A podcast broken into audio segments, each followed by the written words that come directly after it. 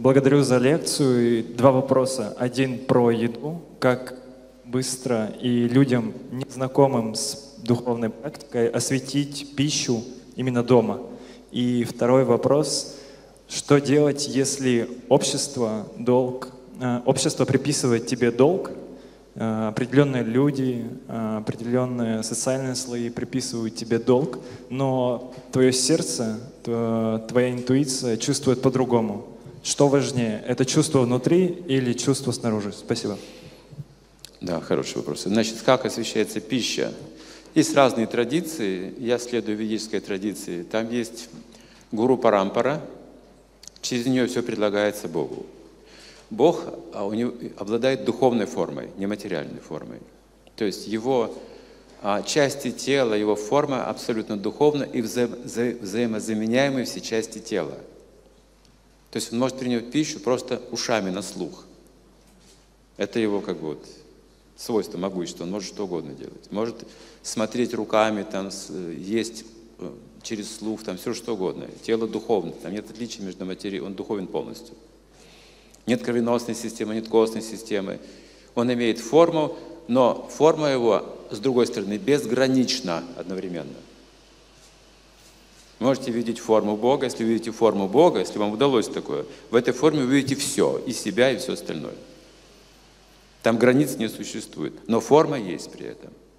Вот эти парадоксы в нем. Поэтому пищу предлагайте по звуку. Произносятся специальные мантры, предложения, да, обращение к нему. Если хотите ведические мантры, то есть можно дать потом ведические мантры. Если вы в христианской традиции, то можете просто ну, молитвы христианские использовать для этого. И, ну, разные традиции, разные есть методы. Но суть в в том, что вы с любовью должны это сделать.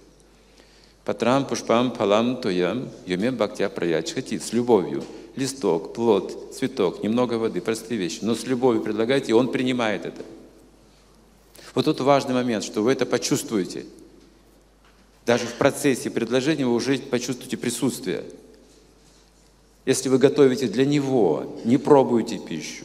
Вы не едите ее, не пробуйте. Сначала вы готовите для него специально. Вы хотите его вкус удовлетворить. И затем просто говорите, попробуйте скромное подношение. Можете своими словами или какую-то молитву произнести, или именно Бога произнести с этими мыслями.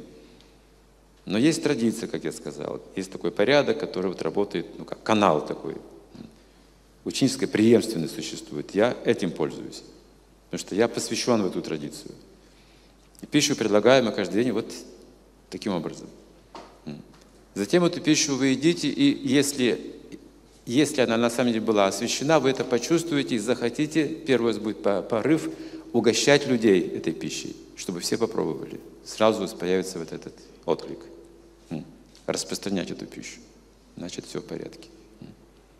У вас не будет жадности по отношению к этой пище. Наоборот, будет желание раздать тут же все, что есть. И радость сильно почувствуете. Для семьи, для скрепления семьи это очень важный процесс, освященная пища. Если хотите, вот, чтобы была ваша семья крепкая, это одна из таких связующих сильных, сильнейших вещей, освященная пища. Раз в неделю дома готовьте пир семейный. Пища каждый день может быть простая там какая-то. Рис, овощи, там, горох вы готовите, вегетарианские, есть специи. А раз в неделю, это воскре- воскресенье, это хорошо гостей пригласить или вот семейный пир организовать, такой хороший пир приготовить для семьи. С гостями еще лучше будет. Это традиции такие.